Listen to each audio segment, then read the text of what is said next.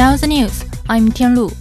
Japanese Prime Minister Fumio Kishida says self defense force troops have been deployed to aid recovery efforts in Monday's earthquake. At least 20 people have been killed in Ishikawa Prefecture after a magnitude 7.6 earthquake hit central Japan on Monday.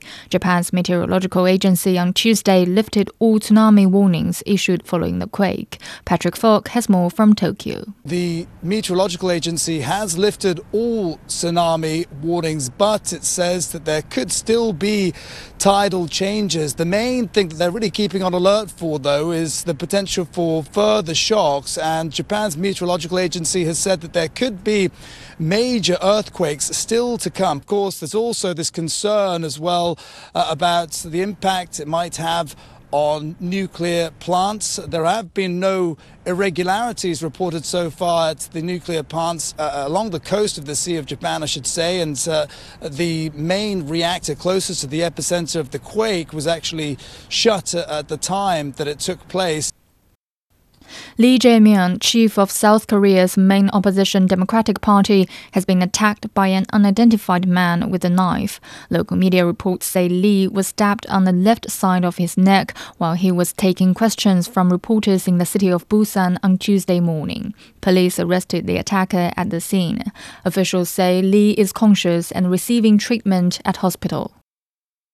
The Israeli military says its troops are advancing further in southern Gaza as it raids more Hamas sites. Hamas says it has struck dozens of Israeli military vehicles that entered Gaza City. Residents say Israel has pulled tanks out of some Gaza City districts after it announced plans to shift tactics and cut back on troop numbers. Isabel DeBre from the Associated Press reports from Jerusalem. The Israeli military said it was withdrawing several thousand troops from the Gaza Strip. That's up to five brigades in the first major publicly announced drawdown since the beginning of the war. We know that this comes as President Biden, as well as other world powers, have been pressuring Prime Minister Benjamin Netanyahu to move into a new phase of the war that involves more targeted strikes against high value Hamas targets, as opposed to this current stage of just widespread destruction that involves very, very heavy civilian casualties. This decision to withdraw these troops comes just a couple days before Secretary of State Antony Blinken is expected in the region to discuss this very issue of where the war is headed. A destroyer of the Iranian Navy has entered the Red Sea after passing through the Bab el Mandeb Strait amid rising tensions in the region. Local media reports say the destroyer is part of the Iranian Navy's 94th flotilla of warships. The development came as the Yemen based Houthi group said on Sunday that 10 of its fighters were killed by U.S. Navy forces on the Red Sea. Also on Sunday, the U.S. Central Command said its naval forces responded to a distress call from a merchant boat in the Red Sea that reported being under a Houthi attack, sinking three Houthi boats and killing all their crews.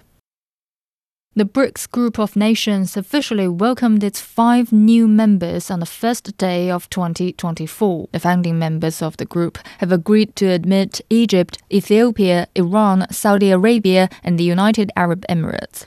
The agreement was reached at the summit in South Africa in August.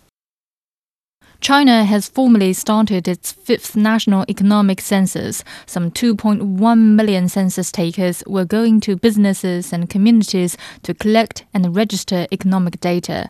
The National Bureau of Statistics says the census will look into the development status, layout, and efficiency of China's secondary and tertiary industries.